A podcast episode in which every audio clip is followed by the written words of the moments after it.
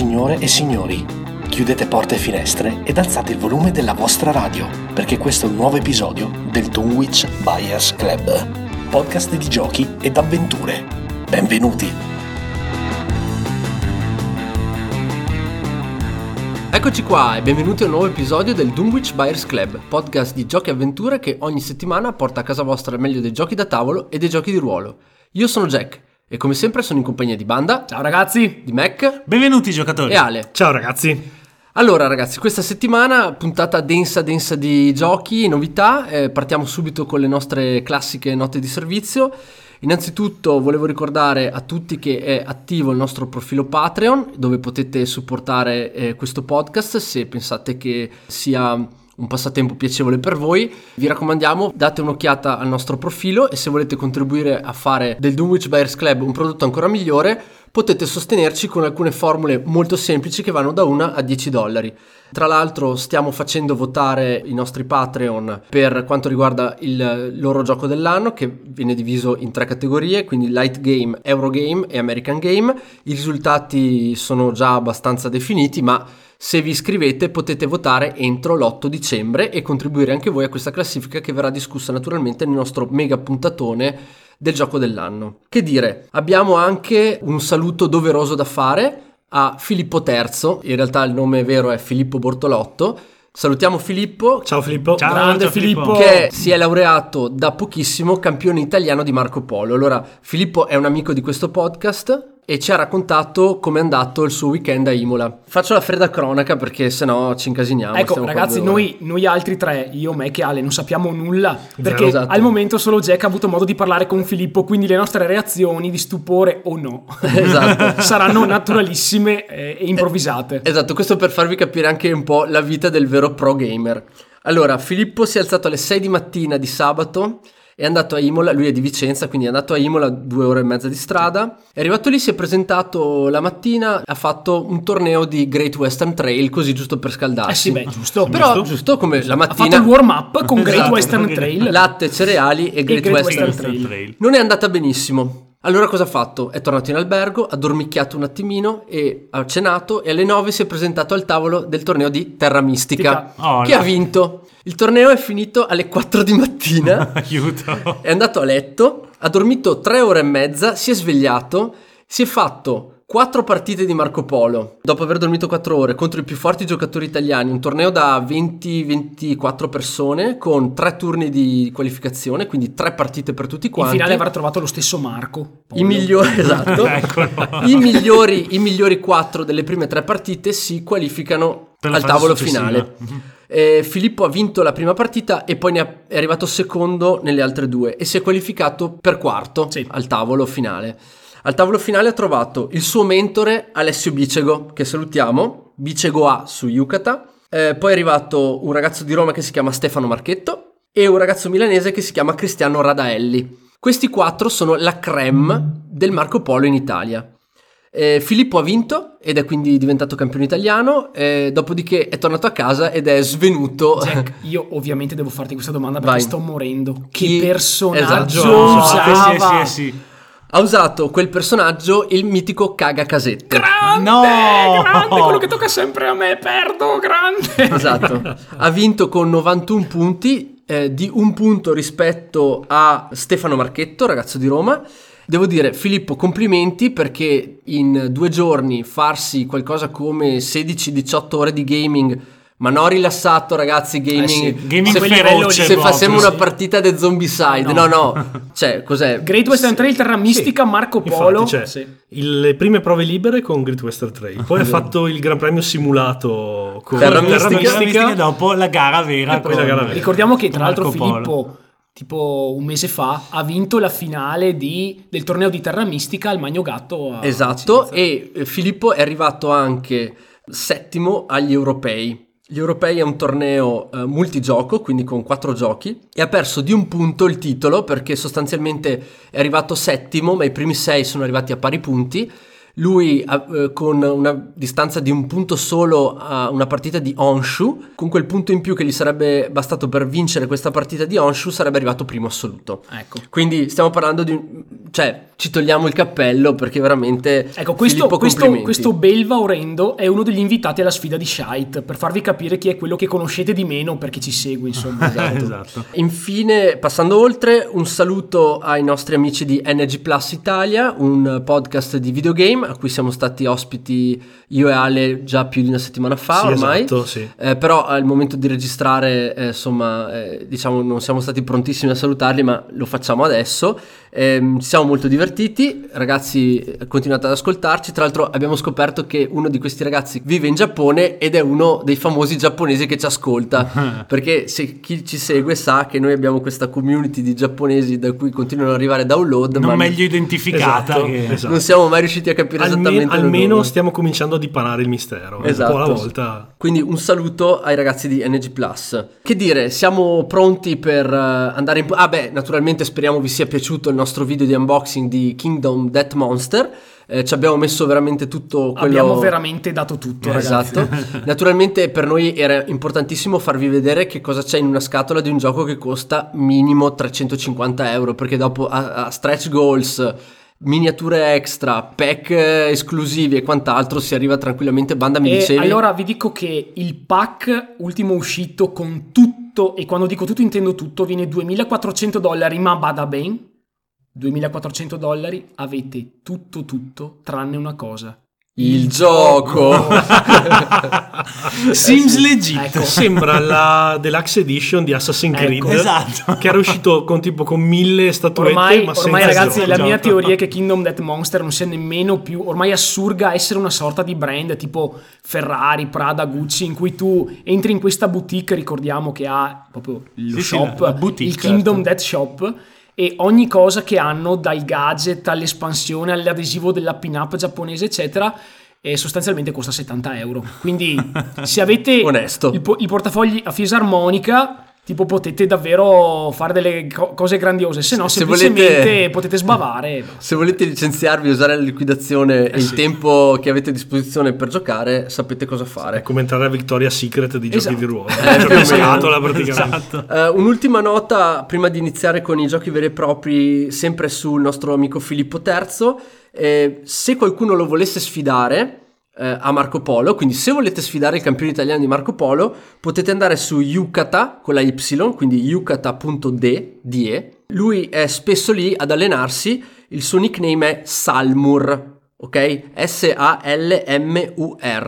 Quindi se vedete Salmur e siete iscritti alla piattaforma Yucata, provate... Scappate. Esatto. Beh, insomma, credo che sia una... Oppure fatevi maciullare. Se al vostro tavolo pietà. join a Salmur, fingete di avere, non so, Un malore, di essere so, costipati, cosa di avere qualsiasi cosa e bye bye. Esatto, e con questa ultima indicazione io procederei con i giochi della settimana.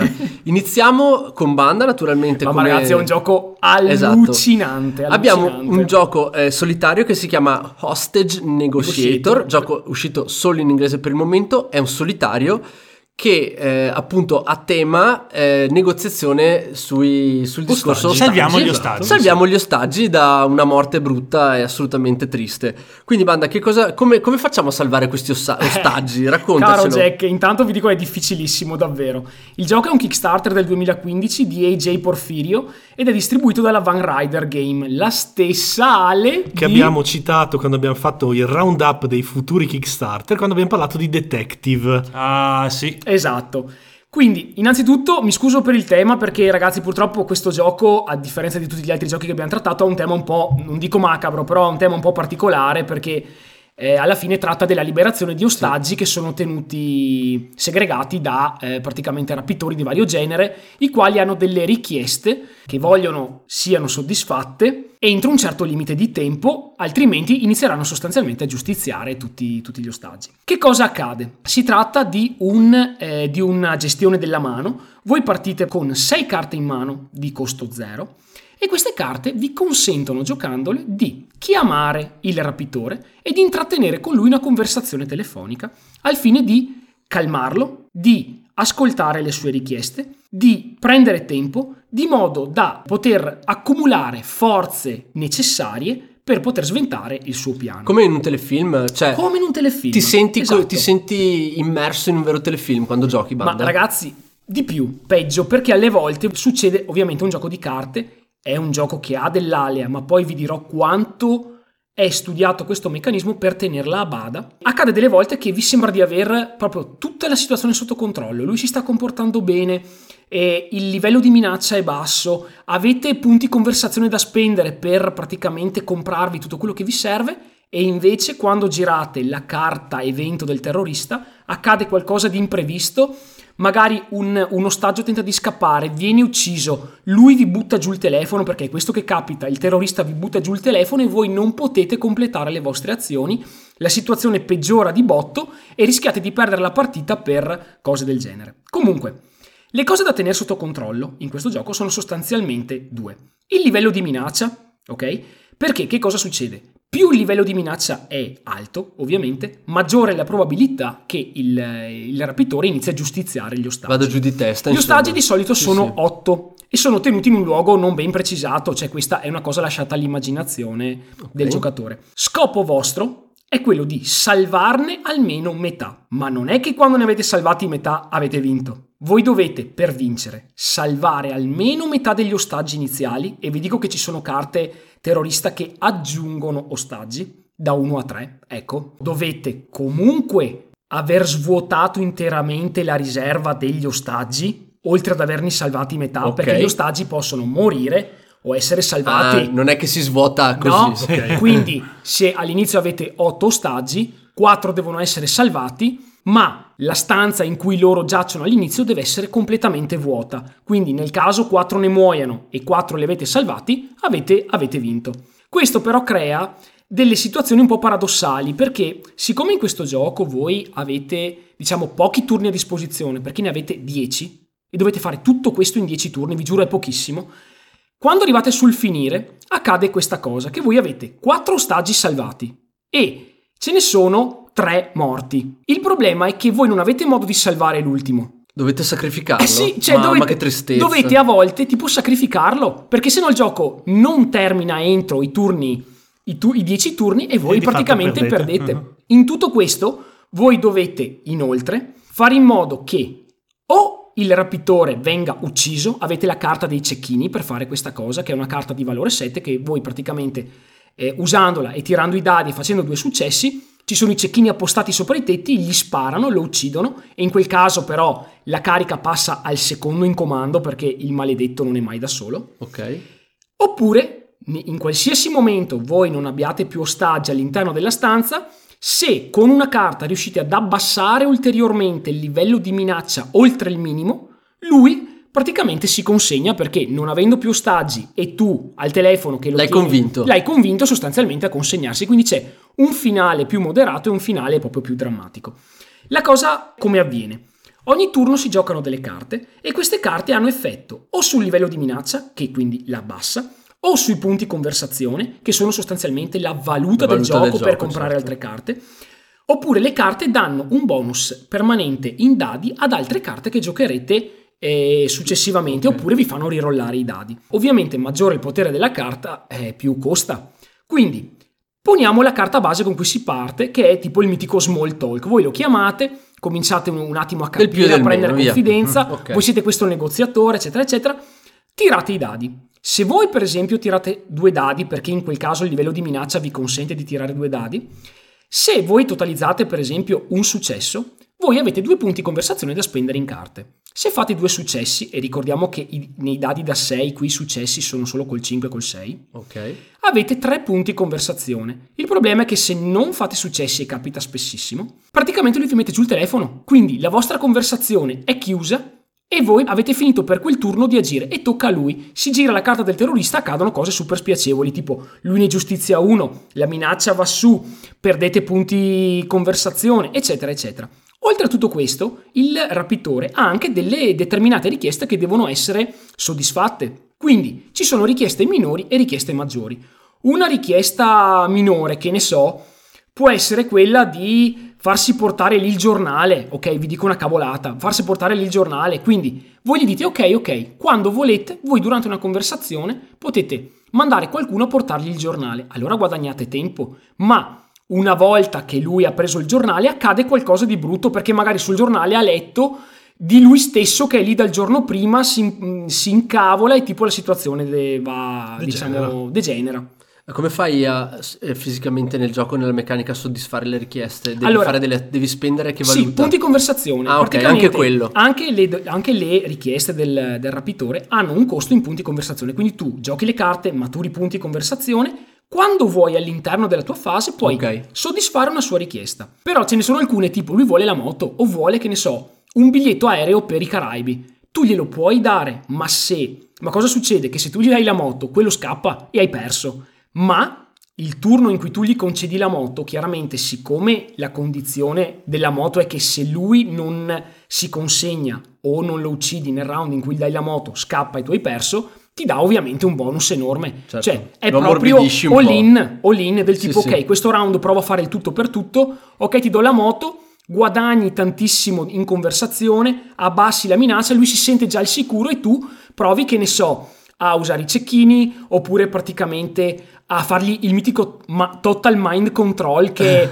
una sorta di conversazione lunghissima in cui tu abbassi la minaccia addirittura di 4 e proprio per spingerlo praticamente a consegnarsi. consegnarsi. Ecco, Quindi sempre giocato molto sul filo No, del ragazzi, rasoio. questo gioco è sempre, sempre giocato veramente sul filo del rasoio e come in Pandemic qui si vince o si perde sempre di pochissimo perché ci sono molteplici fattori moltissime cose che possono andare storte. Specialmente perché c'è il tempo, cioè avete 10 turni e, mo- e ci sono delle carte mh, Rapitore. rapitore che accelerano questo processo di, di scarto delle carte. Quando non potete più pescarne avete perso. Al termine praticamente del mazzo del, ehm, delle carte del rapitore c'è il mitico pivotal event che è l'evento centrale prima del- di, di farvi perdere la partita in cui accade nuovamente qualcosa che vi può dare un bonus ma generalmente vi può dare sostanzialmente anche un malus e anche questo cerca di triggerare sostanzialmente una sorta di all-in cioè un ultimo momento in cui decidete che cosa fare fra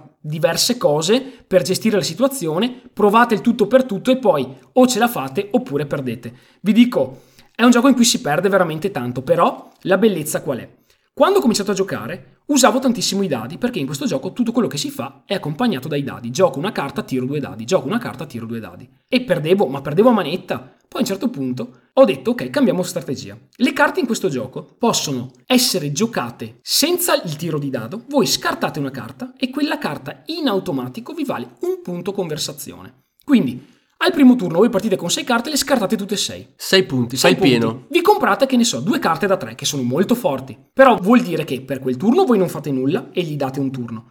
Il turno dopo voi non ripescate le carte che avete giocato quel round, dovete aspettare un turno di, down- di cooldown. Ok. Quindi i primi due turni voi glieli regalate, cioè non fate niente. Lui fa cose, voi non fate niente. Non puoi giocare le carte da 3 nel secondo Sì, turno. però il problema è che le carte da tre sono molto preziose e io non voglio giocarle quando ho solo due dadi. Ok. Le devi, me- le devi utilizzare in un castello Esatto, di le- conversazione. Devi costruirti un castello e cioè non è un gioco in cui ogni turno fai qualcosa. Certo. È un gioco in cui tu ti costruisci la mano e poi boom, vai. Anche perché, ripeto, ci sono delle carte molto potenti, ma se ti affidi a due dadi soli, in cui per fare un successo devi 5 fare 5 o 6, 6, le perdi, poi non le puoi nemmeno più comprare perché devi aspettare un turno, il tempo passa, un casino. Invece, quando rolli un 4, tu puoi scartare due carte che hai in mano per ottenere un successo. Quindi, il primo turno ti liberi delle carte da 0, prendi carte di valore 2, 3 o 4, salti un turno, ti riprendi quelle da 0 e cominci a magheggiare con tutte, con tutte le carte che hai in mano e allora cominci a fare delle cose strafighe. Ma con questa strategia hai avuto Con effettivamente questa più strategia ho successo? cominciato a vincere. Ovviamente vi posso dire che Percentualmente? percentualmente io ne, ho vin- ne vinco 2 su 5 perché Ok. è molto difficile e Certo. comunque sono relativamente alle prime armi, insomma. Qual è la bellezza di questa confezione che ricordo è una stand alone chiamata Hostage Negotiator Crime Wave, che non è il Kickstarter e il gioco originale del 2015. È un'espansione uscita quest'anno, è un big box che, che le cui dimensioni non giustificano minimamente il materiale che è contenuto dentro, ma è stato fatto dall'autore così grande apposta per contenere tutto il gioco base uscito in precedenza, compresi gli, abdu- gli abductor spec, che ormai ad oggi sono 8. Quindi abbiamo diversi rapitori, ognuno col suo comportamento, e vi giuro, ogni rapitore, perché in questa scatola ce ne sono 3 di, tre di- di Ok. base, sono cioè, completamente diversi. Tu li hai chiusi Hanno- tutti e tre? No, io ne ho chiusi due. E gli altri, due, no, gli altri due devo ancora giocarli, perché il terzo base devo ancora giocarlo, ma poi, Ah. e questa è la sorpresa, sotto la plastica del gioco, tada! Spoiler. C'è una busta con Ah. all'interno il mitico Psycho, che è il Joker, chiamiamolo. Sì. Lui è praticamente un pazzo maledetto di cui nessuno sa nulla, che è venuto fuori dal nulla.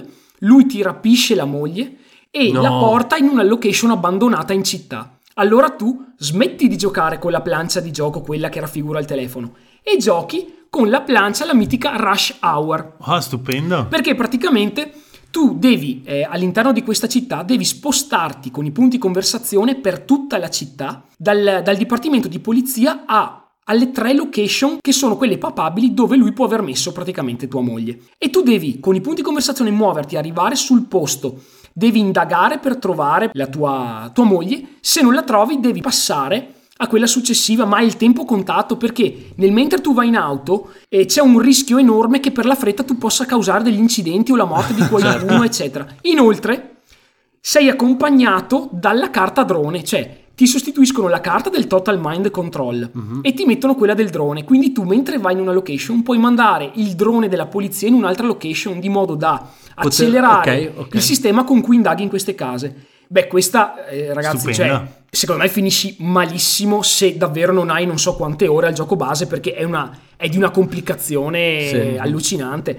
Ecco, ragazzi, vi giuro, questo gioco qui lo setappate in praticamente 90 secondi. Una partita dura 20 minuti e le prime volte vi sembrerà niente di che. Invece, credetemi, è un gioco davvero ben fatto. Davvero, davvero ben fatto che vi spremerà, vi spremerà le meningi perché il rapitore base no, ma quelli che vengono dopo sono veramente cazzi da cagare ogni volta che dovete affrontarli perché non sapete che richieste hanno, perché le richieste variano di partita in partita, non sapete, tipo c'è quello che ha i problemi con la madre, allora vuole parlare con la madre, chiederle scusa dei suoi peccati, voi chiamate la madre, la madre gli parla e lui si incazza perché tipo, eh ma perché la madre così quella lo fa sbarellare, quello che vuole una roba ne vuole un'altra, un casino.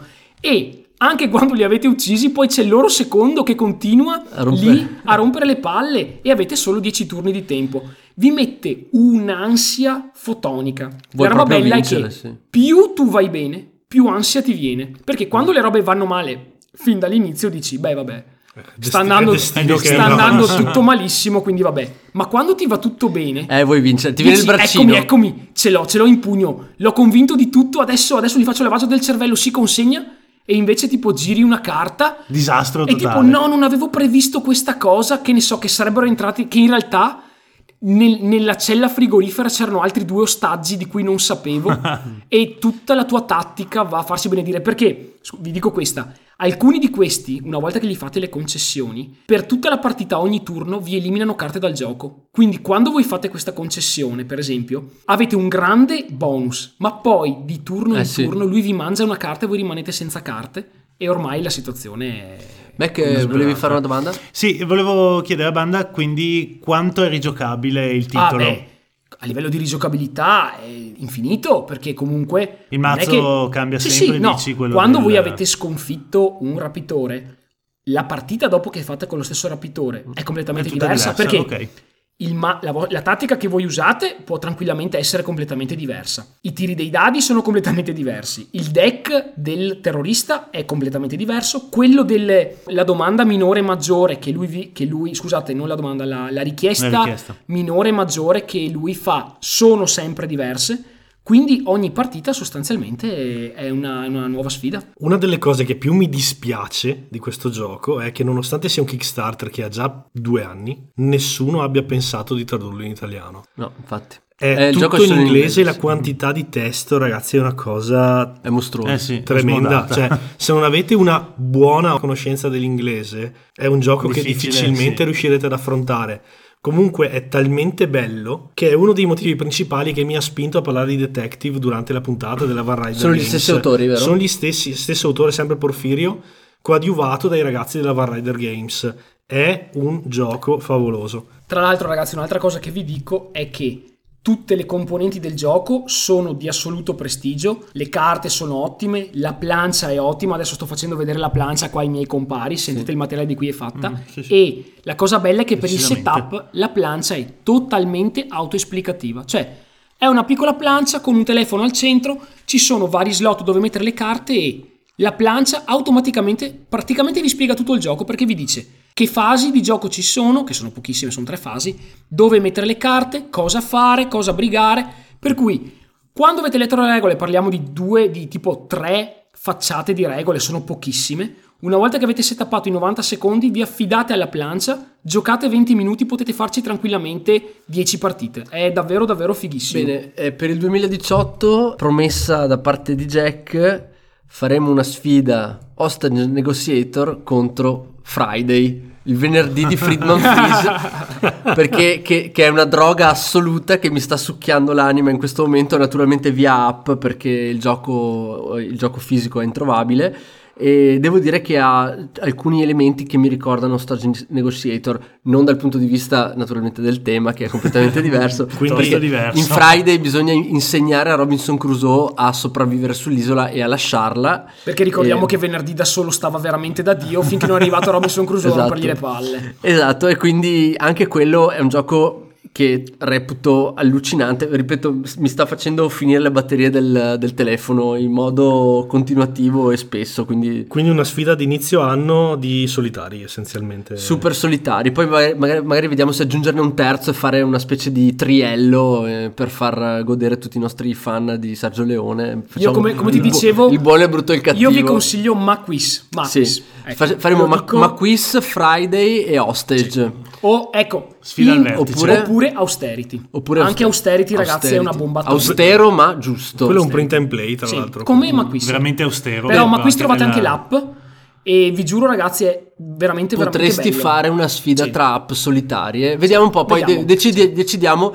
Entro il gennaio del 2018 ritorneremo su questo tema dei solitari perché è un, è un sottogenere che sta molto crescendo e ha dei, dei titoli veramente Sì, interessanti. negli ultimi mesi ah, abbiamo visto veramente proliferare un sacco di, di giochi, sia mh, completamente solitari oppure giochi che si possono giocare in gruppo ma che funzionano benissimo anche in solitario. Questa Beh, è una cosa sì. molto molto interessante per me perché tanti gruppi ci stiamo rendendo conto anche frequentando le community online eh, o meglio tante persone giocano in gruppo ma si trovano spessissimo a giocare da soli. Quindi se i titoli hanno più possibilità di essere intavolati sia da soli che con 3, 4, 5 persone ovviamente hanno più, anche sì. eh, più successo Anch'io potenziale ho in corso la mia sfida personale con l'automa di Viticalcio. ah, ecco eh, tra l'altro vi ricordo eh, un episodio, mi pare attorno al 15-16, in cui Banda ha parlato di tre giochi in solitaria già in tempi non sospetti. Erano giochi un po' più strutturati, un po' diversi. C'era anche il Signore degli Anelli, Ah, sì, naturalmente. Quando eravamo giovani. quando eravamo Eh, giovani. Bene, adesso è il momento invece di Mac che ci parla di un light game di carte, eh, da poco uscito eh, tramite DaVinci Games in italiano, si chiama Origami, è stato uno dei giochi eh, più giocati allo stand in questo ultimo Luca Comics and Games 2017 e abbiamo avuto modo di provarlo, secondo me è molto interessante, quindi lascio la parola a Mac per Origami. grazie Ba- Jack Scusate, banda campione anche di origami. Sì, ecco, dopo aver... Cioè, per dopo, questo si collega con il discorso... sfida level 9. Con la sfida level 9, diciamo che Banda ha sfruttato indegnamente i pulcini, ma poi... E la vabbè, gallina. E la gallina. Se vabbè, ma giochi con me che ti piace vincere Eh, facile sì. comunque. Eh, ancora, va bene. vedremo la prossima. allora, vedremo la prossima. Dunque, eh, il concept di origami è molto semplice in quanto eh, si tratta di una sfida fra i grandi maestri di origami per decidere chi sia il migliore. Io. Per adesso. Indegno. La confezione si presenta molto bene, ha una bellissima grafica che è ehm, molto in stile e molto adatta al, al gioco. E che trovate su Instagram perché Banda Esatto. ha lanciato una serie di... Ha fatto super successo con la volpina, Cioè, ragazzi, eh, sono con l'origami volpe. brasato perché metti le robe di Kingdom Death Monster, due Vero. like, metti una volpina di origami, 35 like in tre ore, tipo, Eh, cioè, la la, volpina gente piace, impazz- la volpina impazzisce per piace. le volpine di, di- di origami. Vabbè. E dunque il, eh, il gioco appunto è composto esclusivamente da carte, sono 90 nella confezione, suddivise in 5 famiglie. Sono quindi 5 mazzetti, eh, 18 carte per ciascuna famiglia. Abbiamo quindi gli animali della fattoria, gli animali del cielo, gli animali del mare, gli animali della savana e gli animali del prato, perché appunto in origami si gioca esclusivamente con queste eh, figure di carta eh, che rispecchiano eh, gli animali della, della natura. E mh, le regole sono semplicissime perché... Mi domando sono quali sono gli foglietti. animali della non natura. I minerali. Banda, ad esempio. Comunque, esatto, comunque ragazzi, veramente gli animali, gli animali del mare, cioè davvero ne abbiamo fatto un uso orrendo, Smodato, sì. smodato durante, durante la partita. Il maledetto, c'era, c'era lo, squalo Lo squalo. che ci faceva pescare Oppure l'octopus, la, la piovra, quella che ha usato Sì, sì, sì. a un certo No, punto. la razza. La razza, La la razza, quella, infatti- La razza odiata. La razza Sì. odiata. Insomma, allora, come detto in apertura, lo scopo del gioco sostanzialmente è quello di fare più punti dei vostri avversari. Le carte sono autoesplicative, eh, autoesplicative e eh, contengono tutte le informazioni che eh, necessarie per giocare, ossia hanno ciascuna un costo particolare che è indicato da un numero eh, nero grande in alto a sinistra, poi hanno subito di fianco un altro costo, un altro valore indicato in un quadratino grigio ed è importante perché queste sono le pieghe ossia sostanzialmente la valuta che voi eh, utilizzerete durante il gioco per calare eh, le carte degli animali. E poi riportano il nome, riportano la famiglia di appartenenza che comunque è molto chiara perché le carte sono completamente colorate secondo appunto la famiglia d'appartenenza, i punti vittoria che calare la carta eh, vi, Vi garantisce? vi garantisce e una bella illustrazione come diceva giusto Banda prima e poi del testo sotto in fondo alla carta che può essere di tre tipi ossia un'azione speciale un punteggio o un effetto immediato. Eh, sono abbastanza semplici da capire quindi il punteggio è una cosa che verrà è un, un testo un'azione diciamo speciale che verrà applicata solo al termine della partita. L'effetto immediato è un effetto appunto che viene applicato immediatamente eh, appena giocata la carta. E poi l'azione speciale che invece è una cosa aggiuntiva che puoi fare al posto delle azioni base durante il tuo prossimo turno. Però quindi tu prima cali la carta con l'azione speciale e dopo dal prossimo turno potrai attivare sostanzialmente la, la carta. E è importante questo perché, eh, perché di base le azioni che possono eh, essere fatte in origami sono sostanzialmente tre, quindi la pesca di carte per riempirsi la mano di valuta, quindi di pieghe per giocare le, eh, le carte che, mh, Che vanno avete- sì, che già si in hanno in mano, mano, eccetera, esatto, sì, e sì. che vanno d'accordo con la nostra In, ge- in strategia. generale per far, girare, per far girare il gioco. per far girare il gioco, esatto. Puoi giocare un origami, quindi giocare una carta Spendendo, eh, spendendo appunto, le, le pieghe, appunto. Ed infine usare le azioni speciali degli origami, che sono un po' il cuore del gioco, in quanto sono quelle che ti permettono di fare eh, più punti molto spesso. Perché? Perché, ad esempio, ti permettono di eh, pescare più carte scartandone una sola, oppure ti permettono di andare alla ricerca di eh, carte speciali eh, o, de- o della stessa famiglia di quella che hai appena giocato. Insomma, tutta una serie di combo molto interessanti che mh, danno parecchio pepe al gioco. Eh, il setup è facilissimo perché dopo aver distribuito a ciascun giocatore carte per un numero di pieghe pari eh, a 10 con un minimo ovviamente di 4 carte a testa. Vengono poi disposte sul tavolo quattro carte scoperte di fianco al mazzo di pesca Il classico mercatino comune. ed è il mercatino cam- comune, esatto, perché poi ognuno a suo turno potrà appunto attingere da queste carte che verranno poi ripristinate di volta in volta. Quindi tutto il gioco è- è- funziona così sostanzialmente. Eh, c'è chi pesca, c'è chi giocherà subito le carte grazie alle pieghe che ha in mano e si sviluppano delle tattiche particolari perché molto spesso eh, gli animali di una stessa categoria, di una stessa famiglia entrano in combinazione fra loro. Quindi ricordiamo eh, la famosa mossa dei pulcini di banda Sì, che per- gli ha permesso di vincere perché lui ha collezionato questi pulcini che fanno parte degli animali del cielo e alla fine proprio negli ultimi turni è riuscito a prendere la gallina che essendo la madre dei pulcini praticamente garantisce più due punti per ogni pulcino che tu hai nelle tue Co- collezioni. co- co- co- co- co- co- combo! Esatto. Ecco, oltre a questo, per esempio, c'è il cane che eh, va in combo con le pecore, oppure ci sono le formiche che più ne hai, più Esatto, vanno in Anche, combo anche, anche i conigli, più, più animaletti Allora, piccoli hai, meglio bisogna è. dire una cosa, ragazzi: non è che io quando ho giocato avessi in mente di fare la strategia dei pulcini, perché potete immaginare quanta casualità c'è in questo gioco quando le persone pescano dal centro una o più carte, una, due, tre carte, perché gli servono le pieghe necessarie per calare i loro animali. Di punto in bianco ti calano lì dei pulcini o delle cose per cui tu hai il set pronto e allora li prendi, ma onestamente è davvero difficile qui dire stata- ok parto sì, sì. e faccio i punti con questo set. Perché? Mhm. Perché quando per esempio ti calano i pulcini, in realtà a nessuno frega niente dei pulcini, quindi tu potresti farti la strategia, ma il problema è che i pulcini la gente li pesca come un'altra marea di carte perché li usa come valuta per calare le Esatto. sue carte. Quindi è davvero davvero difficile La- che tu in quattro persone riesca a fare quello che ti sei prefisso, insomma, tutto qua. Infatti, la cosa, una delle cose interessanti è che per calare l'origami non succede come in tanti giochi dove tu basta che eh, copri o superi il costo della carta, ma qui devi calare esattamente lo stesso numero di pieghe indicate dal costo della carta, cioè se io voglio calare la volpe che costa 8 e ho 9 pieghe in mano con Non il resto puoi. delle mie carte, Non non, puoi. puoi farlo. Questo è il motivo per cui Jack a un certo punto ha smesso di giocare Esatto. e,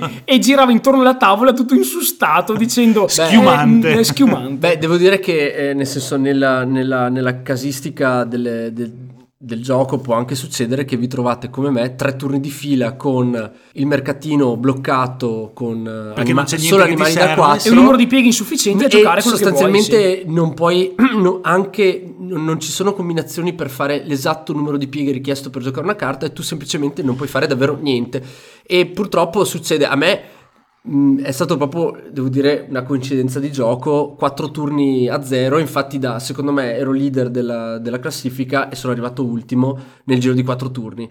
Purtoppo vabbè è stata una cosa che non avevo previsto ma può succedere come può succedere il discorso dei pulcini. Bisogna essere in, quest- in questo gioco però molto bravi a cercare di ehm, adattarsi a quello che succede Esatto. nella mano perché è molto vario e poi vabbè la cosa che mi è piaciuta di più devo dire sono state la possibilità di fare delle bellissime combinazioni Sì, quello è sicuramente il cuore del gioco, anche perché eh, il giocare le carte non è semplicemente eh, che voi le mettete sul tavolo così come vengono, ma mh, ogni giocatore avrà di fronte a sé due eh, collezioni che sono due mucchietti sostanzialmente d- e rappresentano le carte che tu cali.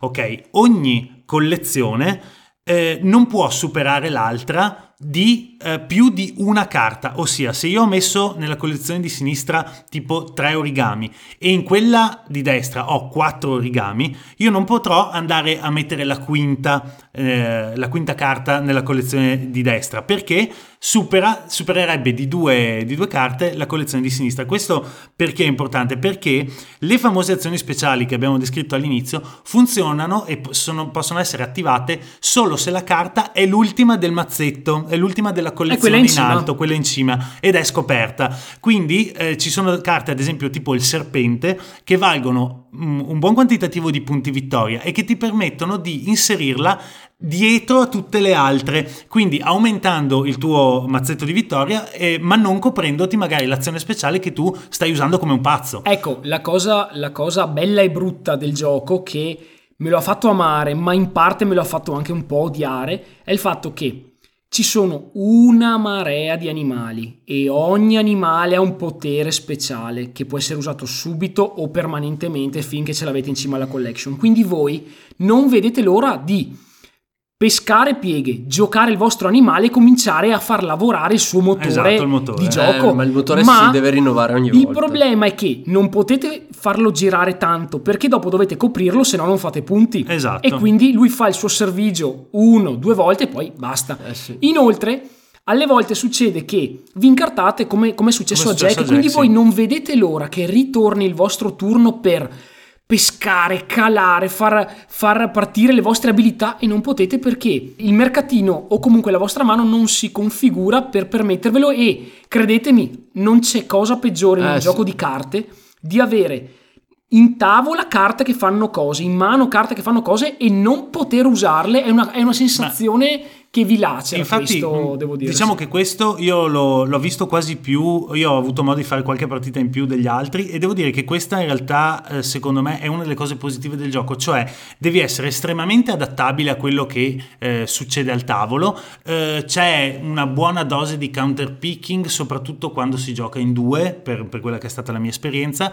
Eh, e mh, in generale, però, la cosa veramente bella è che eh, tu puoi fare veramente tante cose con tutte le carte. Quindi quindi eh, dopo qualche partita, quindi quando hai preso un attimo di confidenza con i poteri, sai che ad esempio appunto se hai tante formiche farai più punti vittoria alla fine, ehm, puoi incominciare a eh, intessere delle, eh, delle, tattiche proprio che ti permettono di realizzare dei buoni, dei buoni risultati. Ecco, quindi è un gioco che si propone come light game, però ha una profondità che tanti light game come lui non hanno, secondo me, e questo è un valore ecco, aggiunto notevole. Se qualcuno all'ascolto è riuscito a vincere una partita grazie al cane da caccia, no, al cane pastore, che praticamente tiene a bada le pecore, ci scriva perché per, per noi risulta praticamente una, è, una è veramente una missione impossibile. Sì. Esatto. Beh, comunque, ripeto, eh, le combo stre- che potete fare sono sì. strepitose sì, sì, perché potete combinare veramente azione speciale con origami che buttate, buttate, giù, buttate giù l'origami, questo vi fa fare un'altra azione. Tipo giocare un altro origami esatto, con che vi fa fare un altro esatto, che vi, che vi fa aumentare i punti di un altro origami ancora, cioè potete fare questo genere di combinazioni sì, da sì, 5-6 carte sì. che arrivano tra l'altro da fonti diverse, quindi potete pescare dal mercatino, giocare, sfruttare potere speciale, quindi potete eh, diciamo eh, far combinare non solo quello che avete in mano, ma anche quello che, anche c'è, quello sul che c'è sul tavolo. Ecco, esatto. una cosa importante, l'interazione co- tra giocatori, voi non potete distruggere le carte degli altri giocatori. Esatto. L'unica cosa che potete fare è far scartare a tutti una carta che però scelgono loro e magari il giocatore che la fate scartare può scegliere di prenderne una di quelle scartate dagli altri giocatori nella sua mano. La gazza. Però non la esiste ladra, che sì. uno ha il set, la collezione di pulcini e voi andate lì e gli distruggete e gli la gallina perché esatto. sennò quello si alza e vi no, no, infatti insomma. devo dire che è molto, è molto, gradevole anche per questo come gioco, nonostante alla fine di base l'interazione sì, sì no, infatti per me è stato gradevolissimo, specialmente quando ho calato la gallina, ti ho guardato e ho detto Beh, credo di aver vinto. Ecco, sì. Guarda che hai vinto solo i tre punti rispetto a me, comunque, fai meno il gaggione. Gli stessi di level 9. comunque,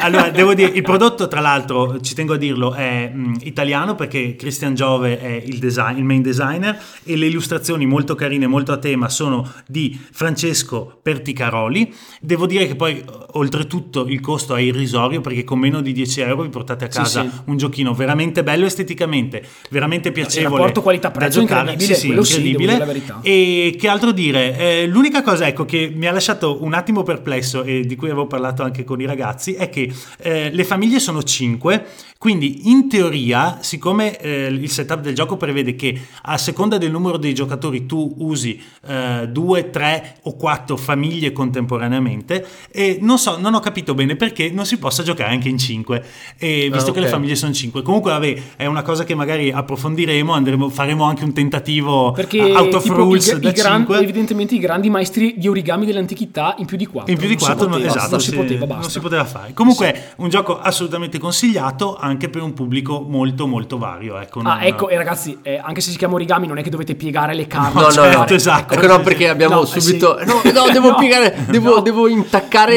l'integrità del, ecco, del materiale. Una nota di colore veramente che io ho apprezzato molto, veramente carina, è che all'interno della confezione ti viene dato un eh, quadratino di carta eh, gialla con cui costruire il, uh, il simbolino, il, il, token del primo giocatore che è una farfalla di cui sono ris- rip- riportate le, uh, le istruzioni sul come, sul come, crearlo in ultima di copertina delle Beh, regole. Eh, vedo, vedo, che ne, vedo, vedo, che ne hai fatto una, una perfetta farfalla. Sì, hai visto che bella, è una, un farfalla, è una no, farfalla, è un post-it, sì, è un post-it, è un po', è una farfalla romboidale, una delle famose falline romboidali che, ecco, e comunque assolutamente consigliato. Benissimo, eh, è il momento invece di passare ad Ale che oggi ci presenta uno dei casi editoriali di questo pezzo da 90 tardo autunno. Eh, sì. Il gioco è in uscita proprio in questi giorni mentre vi parliamo. Si tratta di Charterstone, è un gioco eh, in uscita per Genus Games che ha portato in Italia questo fenomeno editoriale. Parliamo di fenomeno perché Charterstone è il primo probabilmente credo di parlare con relativa sicurezza, il primo German Legacy. È un piazzamento lavoratori eh, piuttosto classico, vedremo poi e piuttosto anche... legacy. E piuttosto, piuttosto legacy. e piuttosto legacy.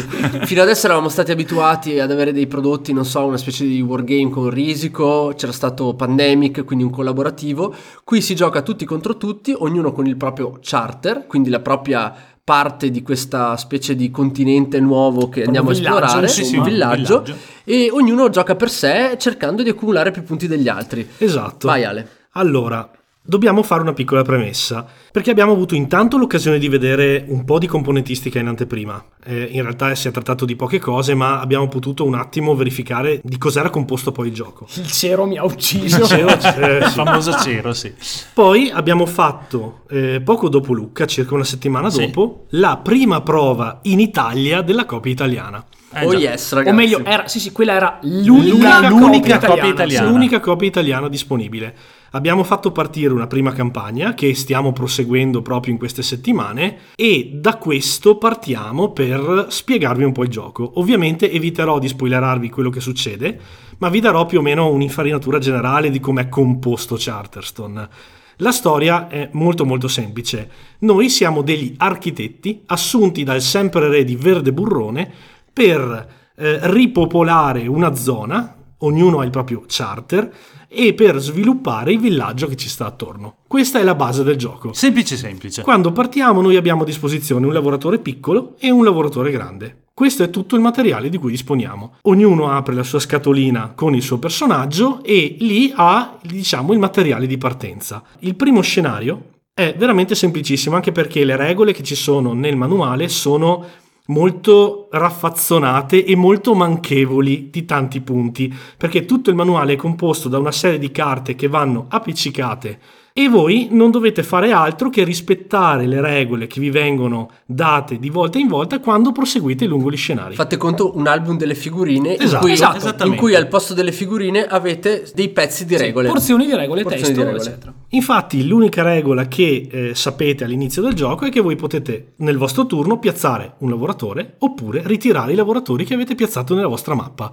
e che se andate in una zona che è occupata da un lavoratore avversario semplicemente glielo rimandate a casa, quindi rendendolo nuovamente disponibile, Disponibile. per un turno Ecco, successivo. Questa sembra, sembra poca cosa, ma ragazzi, è, non voglio dire tutto, ma, Ma è importantissimo perché in un German in cui siano due lavoratori, mandare a casa quello di un altro giocatore Il vuol dire 50% liberarlo per il turno dopo, gli fate risparmiare un turno, è importantissima questa Infatti scelta. è una, una meccanica molto semplice, ma che fin da subito cioè, ti setta un po' no, il Va tenore. padroneggiata. Esatto. il maledetto il Jack che tenore del campera sempre gli edifici più golosi. Esatto. Ogni volta che voi utilizzate le zone generali del villaggio, sono sei, avete a disposizione la possibilità o di costruire un edificio o di aprire una cassa oppure di ad esempio completare Prendere- un obiettivo sì. prendere un assistente e via dicendo. Esatto. Durante lo sviluppo del gioco voi sbloccherete assistenti di tipologia diversa, che ora ovviamente non sto a raccontarvi,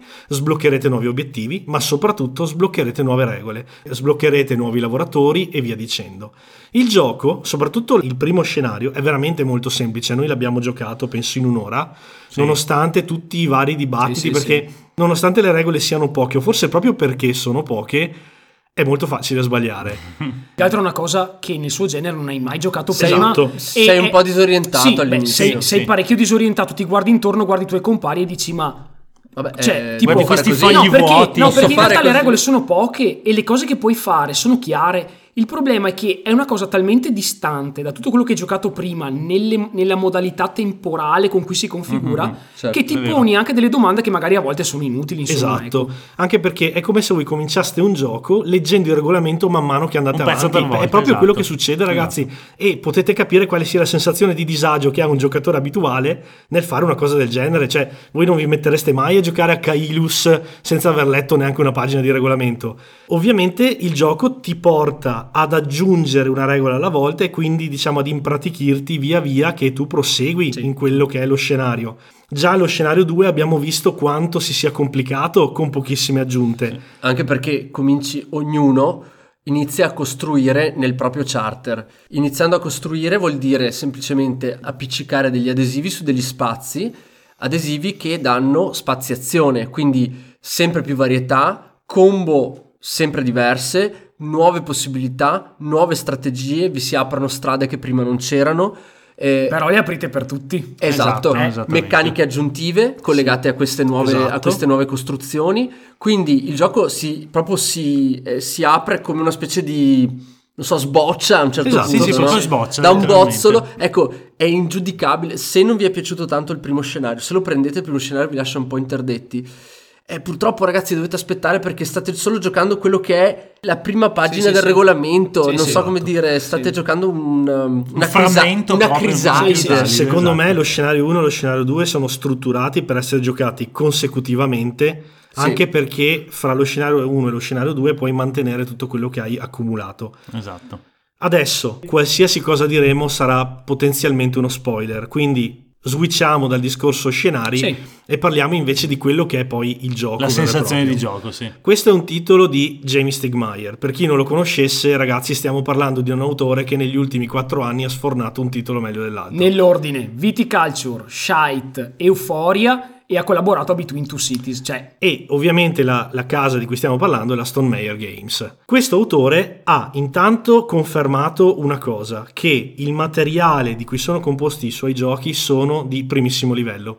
Lo abbiamo visto con Shite, che ragazzi a livello di componentistica, a livello veramente di, di feeling che ha il giocatore, è uno dei Stupendo. giochi più belli Sì, che sì. io abbia mai visto. Stupendo. vabbè sapete che sono di parte per cui. E con Viticulture, anche lì ne abbiamo Siamo lì, discusso settimana esatto. scorsa, stiamo parlando di un gioco meraviglioso.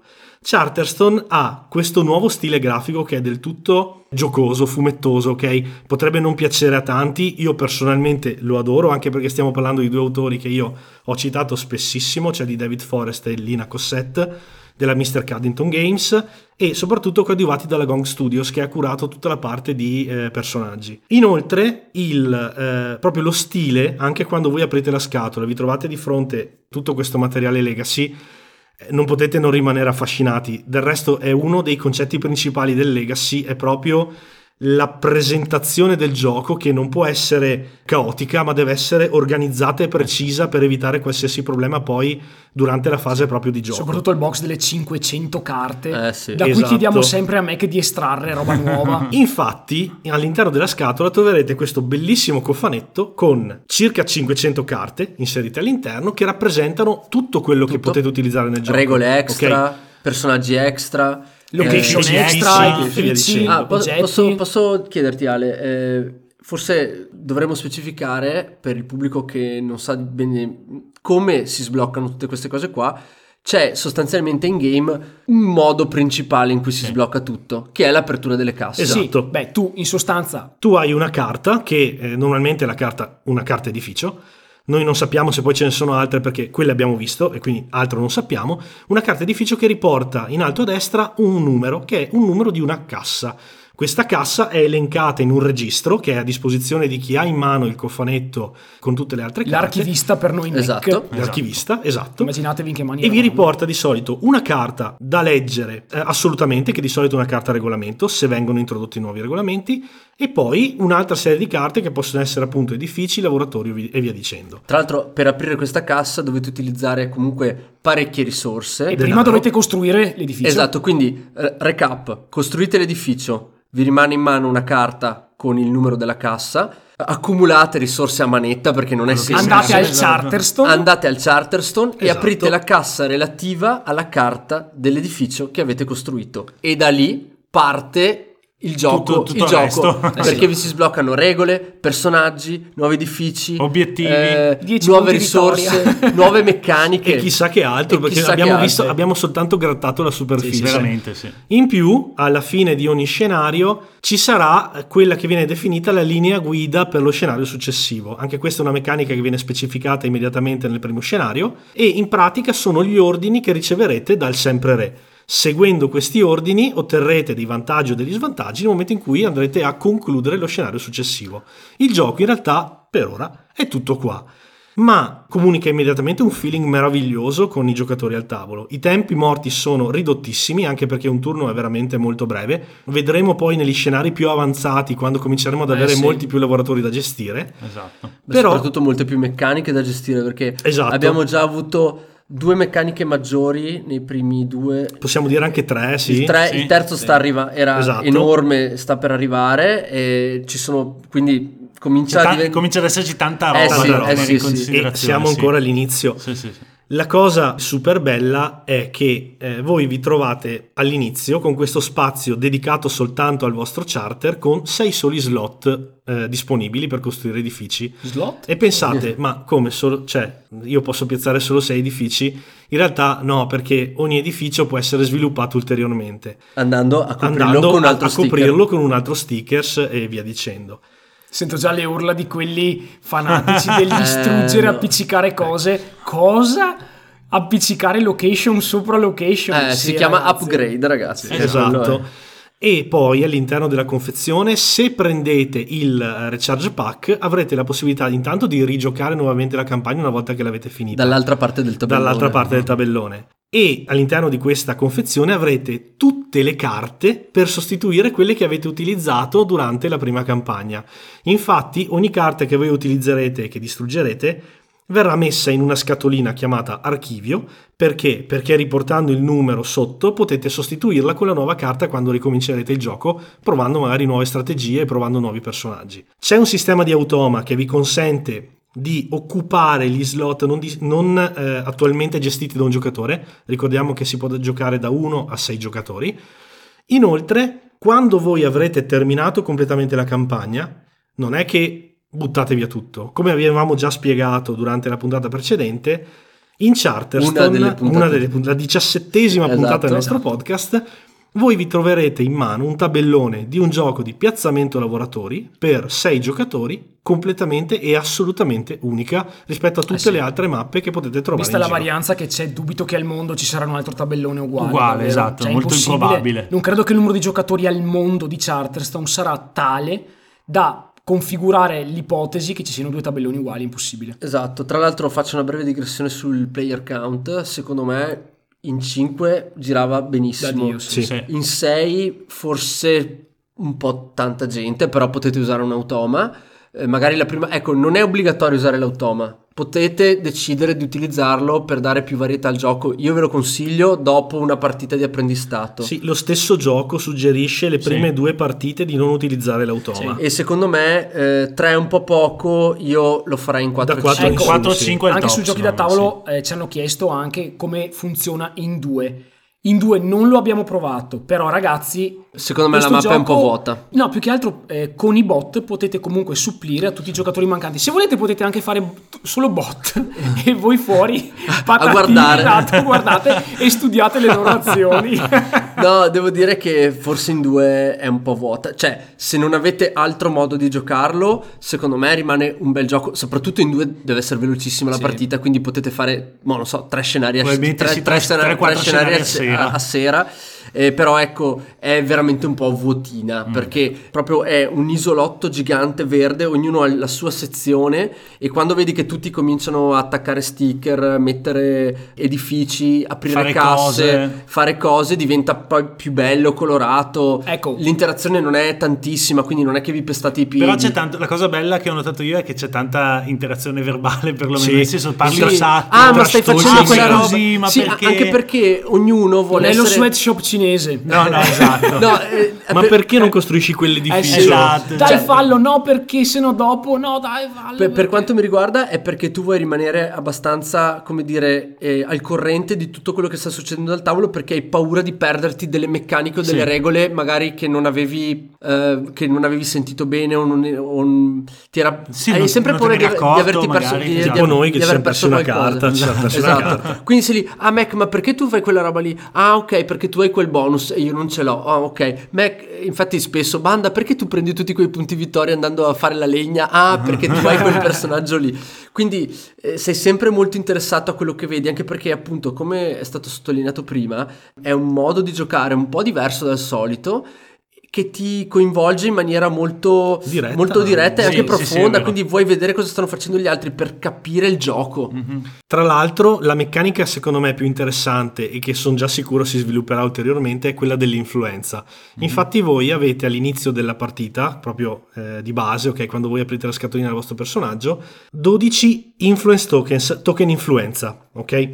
Questi token rappresentano La valuta in un certo senso del gioco. Esatto, esatto, rappresentano la valuta del gioco e inoltre rappresentano anche in un certo senso il timer che fa terminare la partita, perché ogni giocatore ne ha 12 a disposizione. Ci sono tutta una serie di meccaniche all'interno di tabellone già da subito che ve le fanno utilizzare per completare alcune azioni. Le azioni fighe, Esatto. tutte le belle azioni. Esatto. tutte- Tutte per le esempio, azioni importanti. costruire un edificio vi costa 3 Tre token di Quindi giustamente, è tantissimo. cassa Sì, anche. È tantissimo. Aprire la cassa 2 Due, sì. Eh, Comunque proseguire nel tracciato reputazione Esatto. che alla fine vi dà punti vittoria, termina la partita, Che è la eccetera, eccetera. Esatto. Tutta- tutte queste cose sprecano, tra virgolette, i vostri token influenza. Quando voi arrivate a zero, accelerate il termine della partita e in un certo senso date fretta anche agli altri Ma giocatori. Ecco, non è che quando li avete terminati tutti hanno un ultimo turno e la partita termina, semplicemente proprio velocizzate il gioco fino alla chiusura. Anche perché eh, voi potreste subire, i più furbetti di voi potrebbero dire, eh ma allora io non faccio niente, non faccio niente, aspetto Li che gli altri abbiano lì, finito esatto. e dopo faccio tutto io. Eh no, non potete perché non se gli altri fai. hanno finito Esatto. avete due turni e dopo avete c'è finito un anche voi. passaggio di turno Quindi molto più veloce. Dovete stare attenti a quello che sta succedendo a livello di eh, token influenza anche degli altri giocatori perché se rimanete indietro poi vi trovate che non potete spenderli e quindi non potete fare le azioni migliori sul tabellone. Esatto, è una meccanica semplicissima, ma che io ho apprezzato da subito perché vi dà già un'idea più o meno della durata della partita, perché ovviamente sono loro che stabiliscono quanto durerà poi al tavolo. Abbiamo visto che durante i vari scenari non abbiamo mai superato, mi pare, le due ore massimo. No, meno, molto meno. avanti. meno molto di un'ora e mezza. Meno di un'ora e mezza, sì. Per cui, almeno per quello che abbiamo potuto vedere noi fino adesso, è un gioco che va provato sicuramente. Non fermatevi al primo scenario bocciandolo, continuate a giocarci perché vi stupirà ad ogni eh, storia successiva. E soprattutto ha un'ottima risposta anche con giocatori che non sono abituati ai piazzamenti lavoratori, perché la meccanica di partenza è talmente basilare che potreste far avvicinare a questo gioco chiunque. Infatti, probabilmente la cosa più bella che si percepisce fin dalle primissime battute del, del gioco è proprio questo prenderti per mano e accompagnarti passo passo a sviluppare eh, quasi una- un- uno stile di gioco, no? proprio un Bastonandoti saltoriamente, ma sì. Sì, sì, prendi le tue bastonate, però diciamo che proprio collegandomi al tuo discorso, Ale, eh, anche io ho percepito questa cosa, cioè è un titolo che tranquillamente puoi proporre anche a chi non ha mai messo un, un lavoratore su una Sì, tesserina. beh, ecco. ecco ragazzi, non è che sia proprio basic perché No, non è- non è tu- assolutamente tutto basic. il fatto di dover, cioè è basic il meccanismo iniziale, però non è basic imparare il, mo- il gioco in quel modo lì, non è basic cominciare a aprire le casse e cominciare ad avere più opzioni che ti si No. aprono a manetta. Cioè, alcuni meccanismi sono basic, ma il gioco secondo me non è No, no, proprio no, molto sicuramente basic. poi hai una grande è profondità, però l'approccio che hai alla, alla conoscenza del gioco stesso è molto friendly, molto più di tanti altri titoli. quello anche, sì, anche sì. perché introduce sì tantissime meccaniche, alcune anche molto complesse, ma lo fa con, cioè, spalmandole Esatto, comunque intendevo all'interno di una serie di Cioè, partite. nel senso, tra questo e per dire un Lords Un of Kylus- Waterdeep un Kylus- o un Kylus, Kylus. c'è un, un abisso di differenza a livello di entry level, capisci? Sì, sì, questo certo. intendevo Ecco, dire. tre cose veloci. La prima è per quanto riguarda la grafica, nel senso a noi è piaciuta moltissimo perché comunque è sempre il duo Cosette Eh, lo so. Forest. Beh, ma siamo- credo che non possa non piacere. Eh, non è vero, perché comunque ha una Sì. grafica super deformed, ha una grafica molto molto pucciosa in tutto Quello ed sì. è una grafica che tranquillamente può non piacere, quindi non è che per forza è una bella grafica. È fatta bene. ma da qui a piacere a tutti non è detto, ok? E ve la dovete portare per tutti gli scenari, fine. E seconda cosa è che quando si parla in questo caso di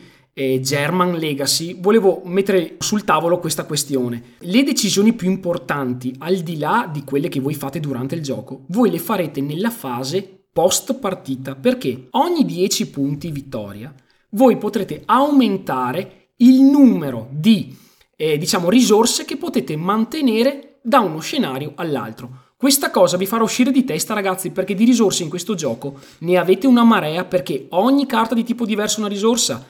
Poi ci sono n tipi di eh, risorse materiali come il grano, come il ferro, eccetera, eccetera. C'è il banale denaro. Cioè, c'è il banale denaro e voi denaro, vile dovrete decidere cosa tenere e cosa scartare. Credetemi, questo vi burnerà. Infatti, la roba pazzesca è proprio questa che è la quarta dimensione, cioè la dimensione temporale del gioco che vi portate dietro per tutto il tempo. L'ultima cosa, che è la cosa peculiare che può non piacere a tutti, è il fatto che voi in questo gioco vi adattate alla partita in corso e a tutto quello che poppa, nuove regole, nuove location, eccetera.